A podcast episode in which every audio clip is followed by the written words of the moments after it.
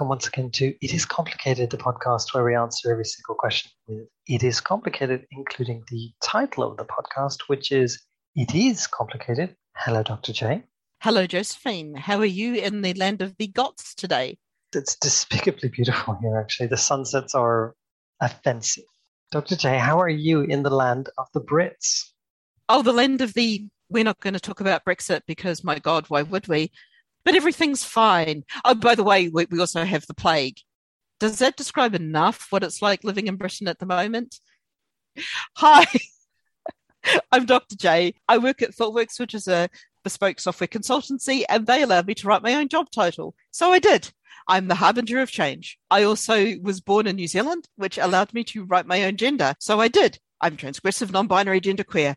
That's what I wish to state upon your forms. Anything else is, well, you're just asking me to not give my legal gender. What else about me? I'm a troublemaker, as if you couldn't tell, and a hashtag queer nuisance because branding. And I finally might even read a Sara Ahmed book because I now have one.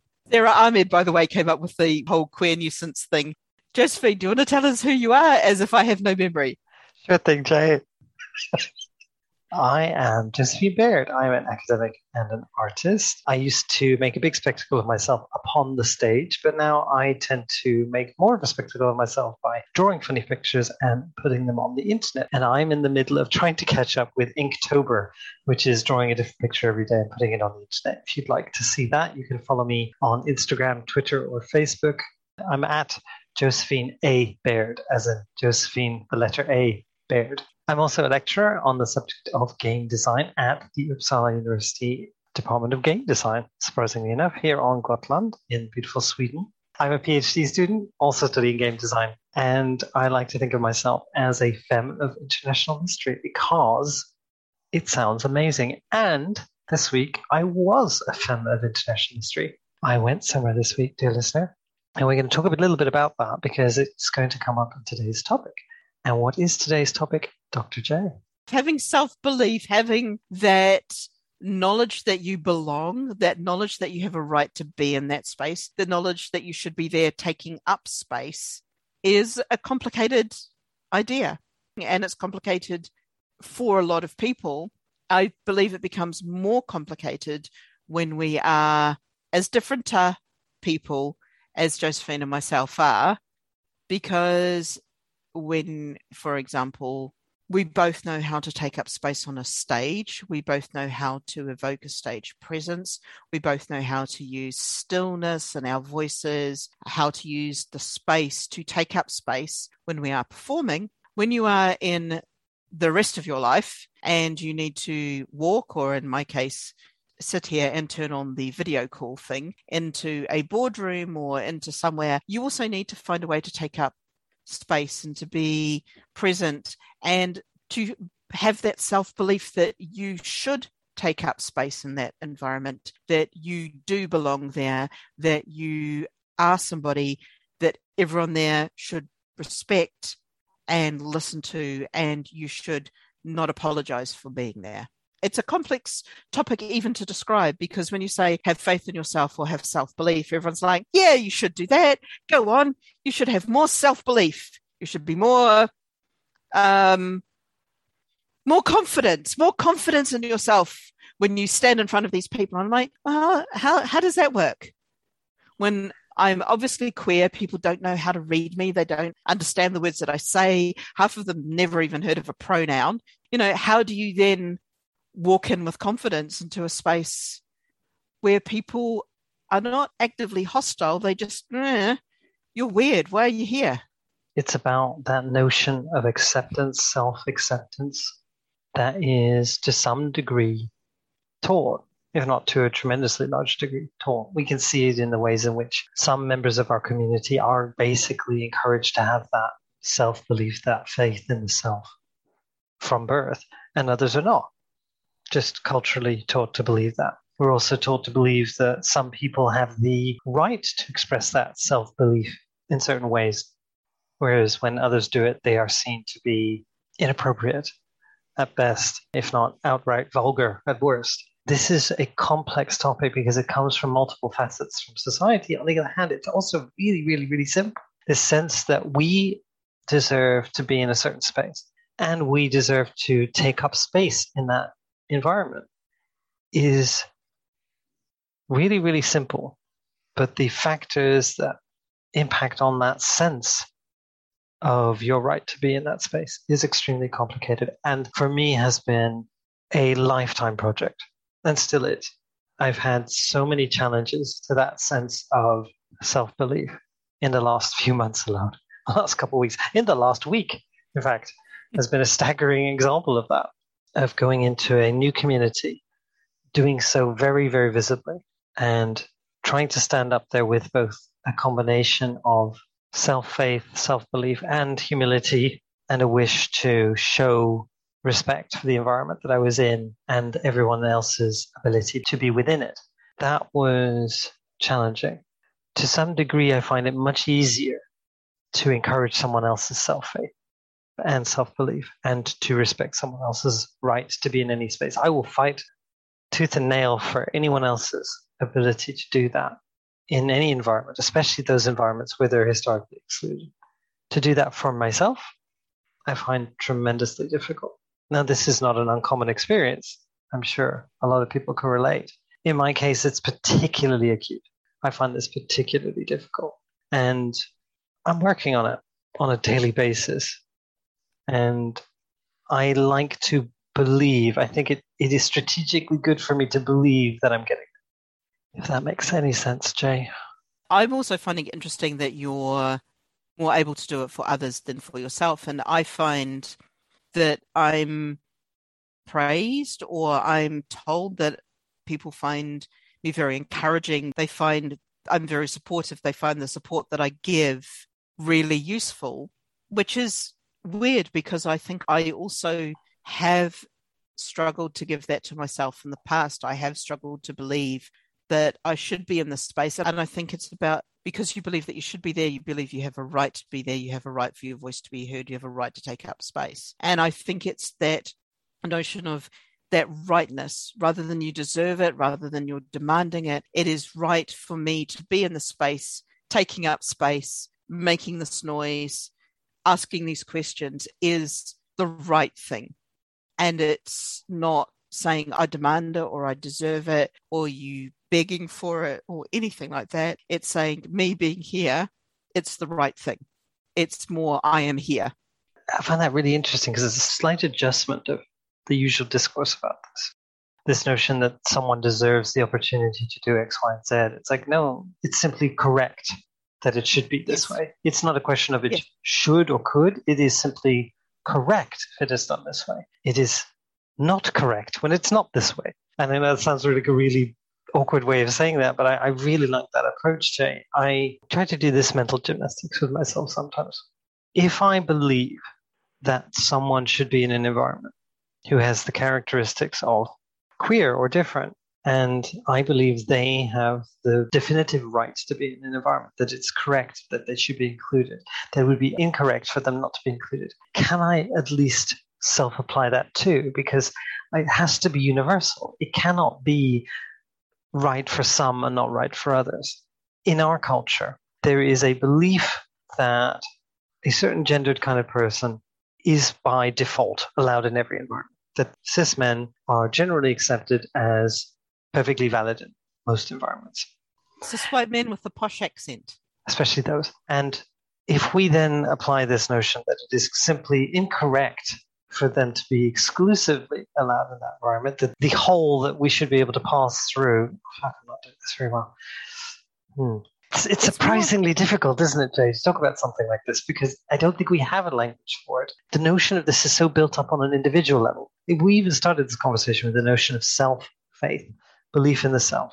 Yes, that's true, but the lack of self belief is a structural problem. It's caused by all these little messages we get every day that say certain people are allowed in this environment. In fact, they should be in this environment, and certain people should not by definition of who they are, not what they can do or how they can speak or any other factor, simply by the basis that they do not fit the mold. We talked about this very much when the when we talked about employment couple episodes ago, and I was talking about it today actually, about this notion of culture fit this idea that there is a culture fit. We have an understanding of who should be here, who should have the confidence to speak, who should be given the right to speak, take up space, and have self confidence, have self faith. And it's not everyone. And that belief leads people to have an individual belief that they shouldn't speak. It also leads to judgments about the people who do speak. So when I do that talk about the problem with norm, which I think came from a lot of that conversation around employment and who has those shapes of people, I talk about the fact that if I'm seen as too assertive, or there is a judgment when I'm assertive that I'm being aggressive because of how people read me. And black woman, especially, is read as much more aggressive when she says the same words that I do. And this is one of those things of there's a huge structural component. There's also an individual component and how an individual is read when they go into that environment. There is a base level within that environment, and you're read on how you walk in, you're read on how you talk, you're read on how you communicate, the words that you use, the way that you walk around, the way that you walk in and sit down, the way that you address people online, the way that you present yourself online, the way that you dress, all of those things, somebody will read what they see of your background. They will read as a particular thing. They will read in a particular way and they will make judgments about the value they place upon your words. And it is mental gymnastics. It's just kind of saying, I am here. And it's not a value judgment or anything like that. It's like, I am here, I'm present, I'm listening, I'm taking part in this conversation. How you read me has nothing to do with me. How you read and react to my presence in this space has nothing to do with what I am actually doing and a lot to do with, with you and the structural environment. And being comfortable and confident with how I'm walking in actually changes the nature of how people read me. When I was going in feeling a bit apologetic, like, should I really belong here? I'm talking to the grown ups. I'm talking to people who have been to better schools than I, me, I. I'm not even sure which grammarly way that goes, whether it's better schools than me or better schools than I. People who've been to better universities, people who have I'm putting in inverted commas, better jobs or better job titles. You go in to those spaces, and if you apologize for being there, or you feel apologetic, or you feel like you shouldn't be there, you start to overcompensate, or you start to push yourself.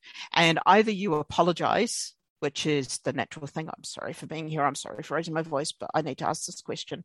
All of that work actually starts to negate your voice. All of that work starts to make people question the points that you raise because they read some kind of subterfuge. So if I go in trying to look a little bit straighter, a little bit less of a weirdo, a little bit less of a kind of bit anarchistic, dress a little bit more like everyone else, that discomfort with where I am, that discomfort with myself takes away from the words that I say because somebody listens to the words that I say and says, ah, there is something incongruent here. Let me question your words more. I can't question you, but I feel that there's some work going on behind your brain to make you stand in this room. It must be about your words because it can't be about anything else of course, it's never just about the words that you're saying, it's about the other things. But it means that you come under more questioning. The more confident I've been going into these rooms, the less questions I've had about what I say. And I'm still just as challenging, just as on the ball about the business practices, about the business models, about the stuff that people are doing.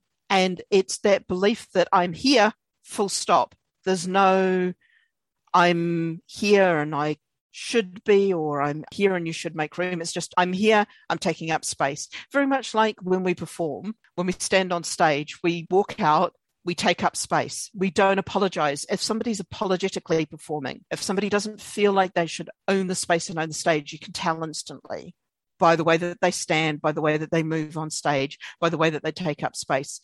It's the same when you go into these different spaces. And that's kind of like my big revelation of the, well, probably the last year and a half. I started taking up space by just saying, I'm here. Oh my God, I did a talk this week at a, conference called Knutepunkt about live action role playing games, LARPs. And it was my first time attending. Huge event, quite fabulous in so many ways, and I want to talk about it in all sorts of ways because I was inspired and I learned a lot. Uh, it challenged my sense of confidence. But I wanted to talk about one particular talk I'd seen there. I'll, I'll, also talk about my own personal experience. But there was one talk that was given by, and I hope I'm saying your name right, Erik Winther Paisley. I apologize if I've said your name wrong. Who was talking about glamour and this notion? Yes, Jay's Jay is now visualizing glamour. I'm sorry you can't see this because it is fabulous.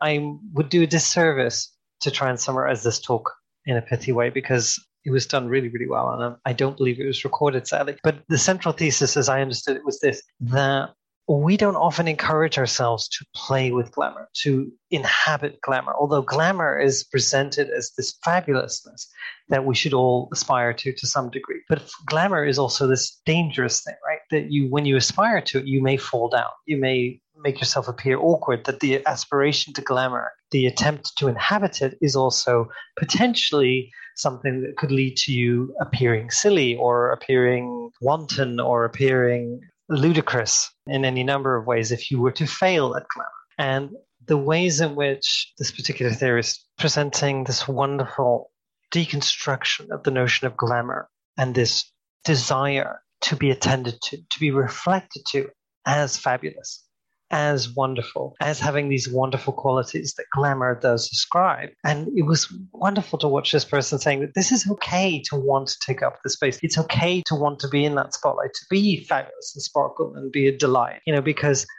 that's perfectly reasonable human desire and need. Now, what we need to do practically the capacity of games and of communal activities in which we play roles was to make space for everyone to experience that. And he was talking about like practical ideas of like, could we create environments that would allow for that and what different versions of glamour there are because there's not just one form of expression of glamour. And all these wonderful tips and ideas on how to do that, like creating a space where there's a spotlight so one can inhabit and enter and exit this notion of glamour and just to basically encourage everyone to fulfill that role. And the work I'm doing at the university right now is talking about inhabiting roles and role play as a way of practicing something that or inhabiting something or experiencing something that we don't normally get to do in everyday life. And I was so inspired by this wonderful talk and this wonderful notion of like, can we role play into glamour? Can we have that experience? And my immediate thought was like,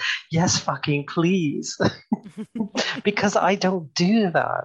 I am still finding that I apologize for everything I do in everyday life. So much so that one notable occasion I was at, uh, a dear friend had passed away very suddenly and that friend was a performer, an artist uh, in many, many ways. And so the way we as queer people in London sought to to honor their memory was to have a massive artistic event. And it was in this huge hall and this stage set up, and anybody who was there was invited to perform on stage.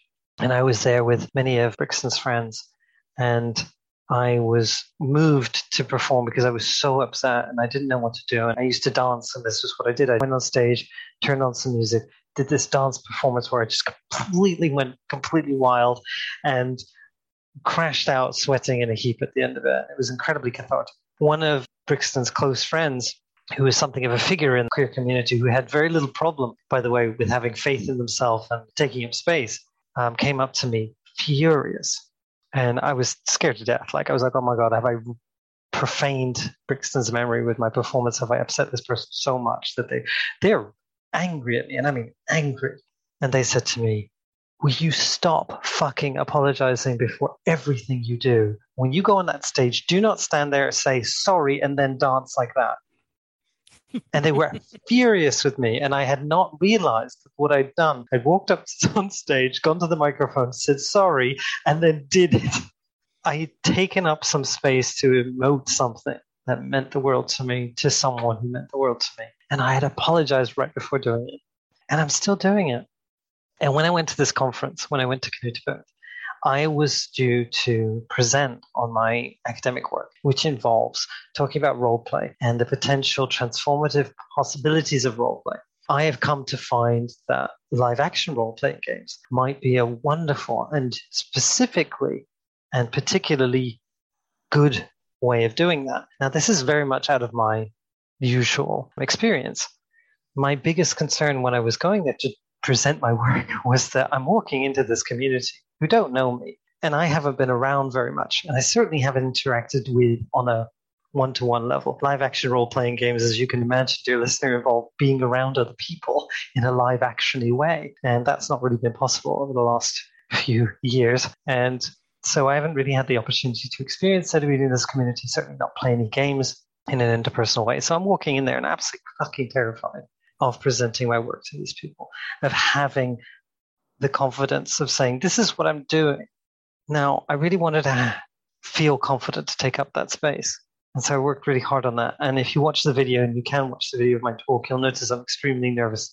But the other thing I really wanted to do was make sure I respected the environment. That was it. And that's the difficulty, I think, with this notion of confidence and taking up space and having self faith is that sometimes what that can do is that can sort of go all the way the other way of the scale and become hubris and a lack of humility and a lack of care for other people's opportunities. Now, I tried to walk that line very carefully when I was in that space of both being like, hi, I don't want to be rude and say horrible things and just come in and be, hi, I'm fabulous and I know everything. But also to say, I really do think I have some ideas that I'd like to talk to you about. And I was very, very pleased to have the reception that I got, which was uh, incredibly positive. And I was deeply moved by the welcome I got to this community. And I feel like I can, with some faith, say I did a decent job at this. But what I really loved was hearing everyone say it's important that everyone feels like they have an opportunity in this environment. And that talk was a really good example of that. And when we finished, one of these academics who is very much a forefront in that particular community is something of a, a person I've read many, many times now because they just write an exceptional amount, was asked by my colleague what his favorite part of the conference was, and he said community. And I have to agree, but it was a community that allowed everyone, that encouraged everyone to consider themselves as having the opportunity to have glamour, to have faith, and to take up some space. And I really love that. And I don't know if I've explained that very well, Jay, but. No, yeah. I think you've explained it really well. And I think it's interesting to contemplate not having done a lot of live action role play, but having done a lot of tabletop role play, they come from similar backgrounds often.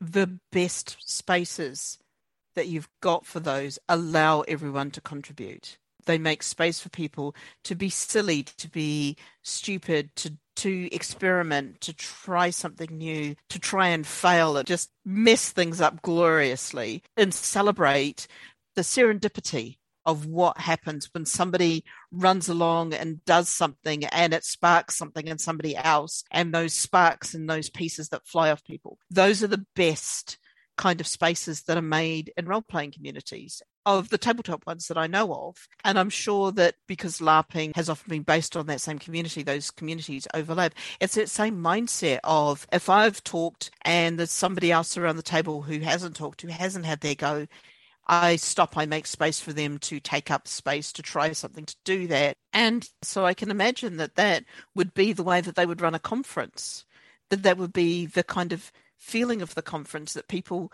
had the space, that community almost understands the need to make space for other voices. They make spaces for people to try those different things. I mean, I can't speak for an entire community. I only met some people. I did, however, get a sense of the potential of this community, certainly of many of the members within it. I really liked the emphasis on giving everyone a chance to have a spotlight moment for themselves, whatever that might be. It didn't mean that everyone plays the grand wizard. You know, you could have that spotlight moment by playing the smallest character in the smallest role, and that it's still profound, that it is still yours. But like I said, this particular talk struck is having this specific quality of See. asking you to consider your own self, to enact it. In some ways, a fake it till you make it kind of way. Like sometimes you need a role to play in order to realize that you can be this way. I was told this when I went to a performance environment for the first time, and I was being asked to be a host in the environment as opposed to just being a performer. I was asked to host the environment. I said to the organizer, I don't know how to do that and they turned around and said, You're an actor. Create a character who knows how to do it. Play that. You know? and I was like, Well, first off, you don't have to put it that way. But secondly, you're absolutely right. Fuck you. It's just like, and actually, weirdly enough, playing the role of someone who feels like they have faith in themselves.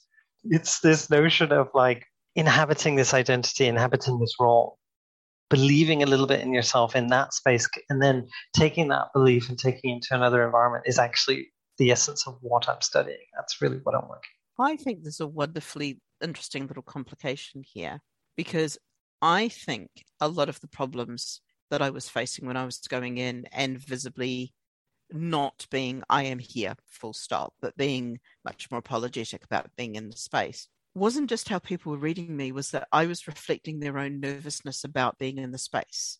There was some of them saying, This person is nervous about being in the space. Should I also be nervous about myself being in the space, even though I'm a cis white man from the school, but I didn't go to that school and I didn't get quite good enough marks for this? And there's all the self doubt. So I'm being defensive. And I wonder if one of the interesting things about those rooms where you go in and you're confident, because you're confident that I am here, then you're more confident in giving space and support to somebody else who walks in and says, I am here. Because there is no shared doubt, there is no reflected doubts between you as to whether you belong in that space. You are just there.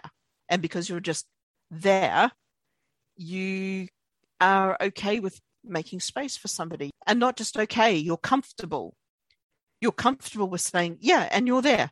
And there's no next part of that sentence. It's just, you're there, I am here. We talk. The thing gets said. Hurrah, decision made. Bonza. And it is all unsaid. You're not in there in a defensive mode. You're not walking in expecting a fight. You've come through the fight. You've come through everything. You're just there.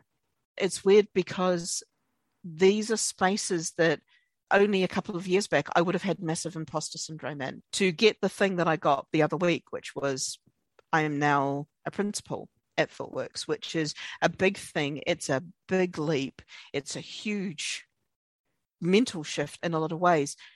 But I've also been doing the role for a while and I am having zero imposter syndrome about it. I don't feel like I shouldn't be here.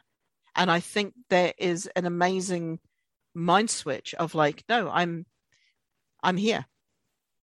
And it's not in an arrogant way. It's not in a way that tips over into hubris. It's just a statement. I find I struggle with that imposter syndrome just constantly.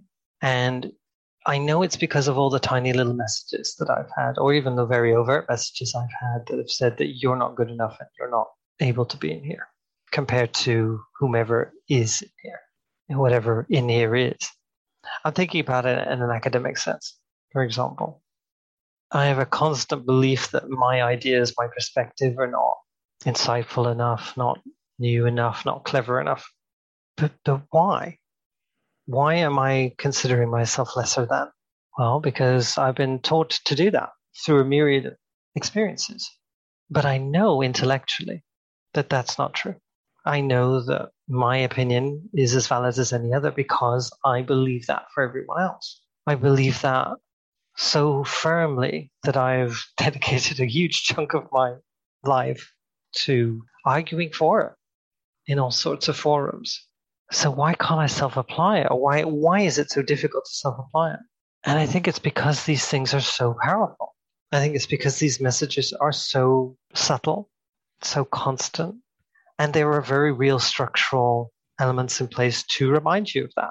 Mm-hmm. Yeah, you will walk into a place, and because of the way you look or the way you are, or what people believe you are, will consider your opinion lesser than. I've had it happen. There have been jobs I haven't gotten, quite literally because of it. There have been positions that I have not been allowed to inhabit because of it. My work, my daily opinions when I say something or do something is not considered equal. I've experienced it. I've been told it quite literally. And how do I set that next to this imposter syndrome, knowing intellectually, knowing factually, knowing theoretically, having done activist work on it, having done research on this, knowing this so well and so fundamentally from every angle that I've stood in front of actual Swedish parliament and politicians and other people who do this kind of work and argued for this successfully. And I still, in my heart, struggle with this. Maybe this is one of these things that I can't entirely think my way out of, Jay. Maybe this isn't I... something that logic doesn't entirely allow for.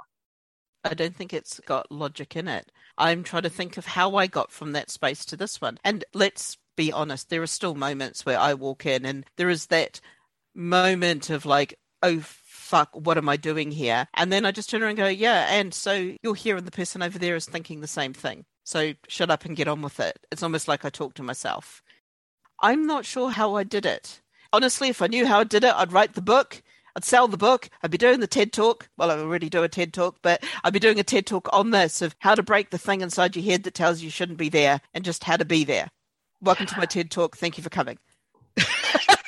see, see, this is the thing, dear listener. Jay actually has done a TED talk and still has imposter syndrome. I have an answer, actually, now that I think about it. And Jay and I have talked about this before, actually. Sometimes it is really, really good to have quite literal reminders to yourself that you can do things, to surround yourself by those things. Jay and I talked about our decorating of our own homes. In fact, actually, I need to credit this to the person who, who suggested it to me first, which was Effie, my dear wife. When we got our home, we were lucky enough to have more rooms than we actually required to simply exist in, which is one of the first times in my life we've ever had that. And when we got this home, we started to like decide what room should be allocated to what.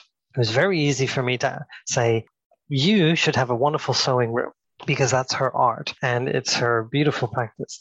And so it was very easy for me to argue for that. And then she said, well, but you must have a room of your own as well to quote Virginia Woolf. And I was like, oh, I don't know if I do. I can I can just do it anywhere. And she was like, insistent, no, you must also have a room of your own. You are equally valid in having a room of your own. Okay. So all right, what do I do with this room? Well, I put a computer in there and a desk and a, and a screen. And I was like, well, okay, yeah, this is this is feeling good. You know, like I had, a, had some musical instruments in there for a little bit and stuff like that. And then I was like, well, what do I put on the walls?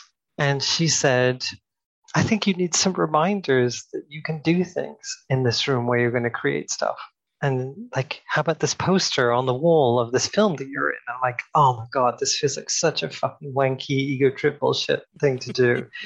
and she was like, no, when you look at that, when you're staring at this computer screen, trying to believe yourself into writing something, academic or to, to create something or to draw a picture and put it on the internet because you believe in yourself, you can look up and instead of looking at a blank wall or someone else's beautiful thing, you can look up and you can see this poster of a picture of a thing that you were able to do. In fact, you shouldn't just have one picture, you should have all the pictures or things that you've made to remind yourself of that. And there's one thing, and it's a letter and I know the person who wrote this letter listens to this podcast, so I apologize. I'm not going to mention your name because I, I haven't asked you, but please allow me to talk about this a little bit anonymously. When I started to apply for academic jobs, when I decided that this was actually the life I wanted to lead, a friend of mine I asked her if she would be one of my referees, and she said, "Yeah, of course." And she said, um, uh, "How about I write you a letter so that you've got it, and uh, I'll send it directly to them." And I was like, "That's great, thank you." The letter she wrote was one of the most beautiful things I've ever heard said about me in my life, and I was like, "I want to keep those words because they meant so much to me." Because they said, "You are worthy and valid, and you are capable and should." Be doing this because that's what it says in the letter. It's just like Josephine should be doing this. And it means so much to me. So maybe one of the sources of this elusive thing that I'm looking for, this faith in myself, comes from the others around me. Now, that doesn't mean I want to rely on everybody's opinion for my self worth. But in some ways, I think I do, and I think maybe we all do that being reflected back, our value is being reflected back at us, is the source of that potential self faith, that self worth. My colleagues here, the people I traveled to Knutpunkt with, helped me get on that stage to actually stand there and go, Hi, these are my mm. thoughts. Big group of people who I've never met. They helped me do that and encouraged me all along the way. Jay encourages me on a daily basis whether we're talking on this podcast or in our little WhatsApp conversation, reminding me, you get to do this. You are allowed to do this. And I would very much like to do the same for Jay, for my colleagues, for my friend who wrote that letter, and yeah, for anybody else who's listening. Perhaps we can do that a little bit for you too, because I don't know you, but I'm pretty sure you're fucking amazing. So. Oh yeah, yeah. I don't know whether to end it there or to tell you what I have in my bathroom with waterproof crayons on the white tile walls is a drawing of myself with the fact that I'm kind, I'm resilient, and I'm vulnerable, who is worth all of the things. This is literally written up on my bathroom wall, so I see it every day, and it reminds me that this is me and I am worth all of the things. And then I've added a little one of that I care for the putch. I care for the little putchy. I care for this being who is all of this.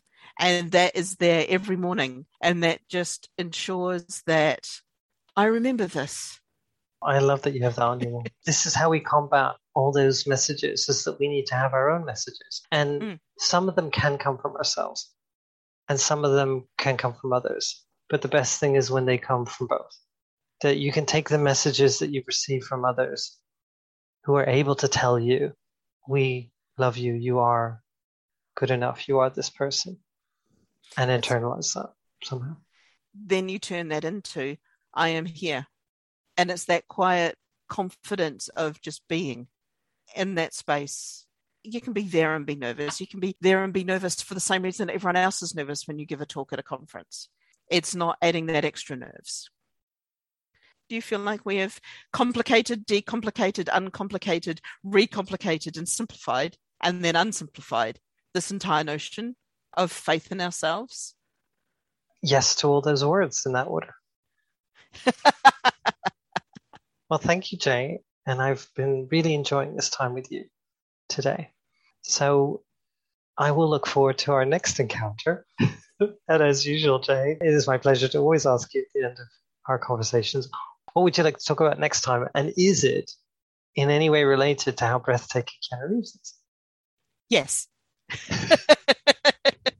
Although, because of life and a few things, I haven't watched anything other than the Matrix Resurrections trailer on repeat massive amounts of times, ridiculous amounts of times. I don't know how many views that's had, but I'm sure I've contributed about a third of them because, oh my God, that is one of the most breathtaking.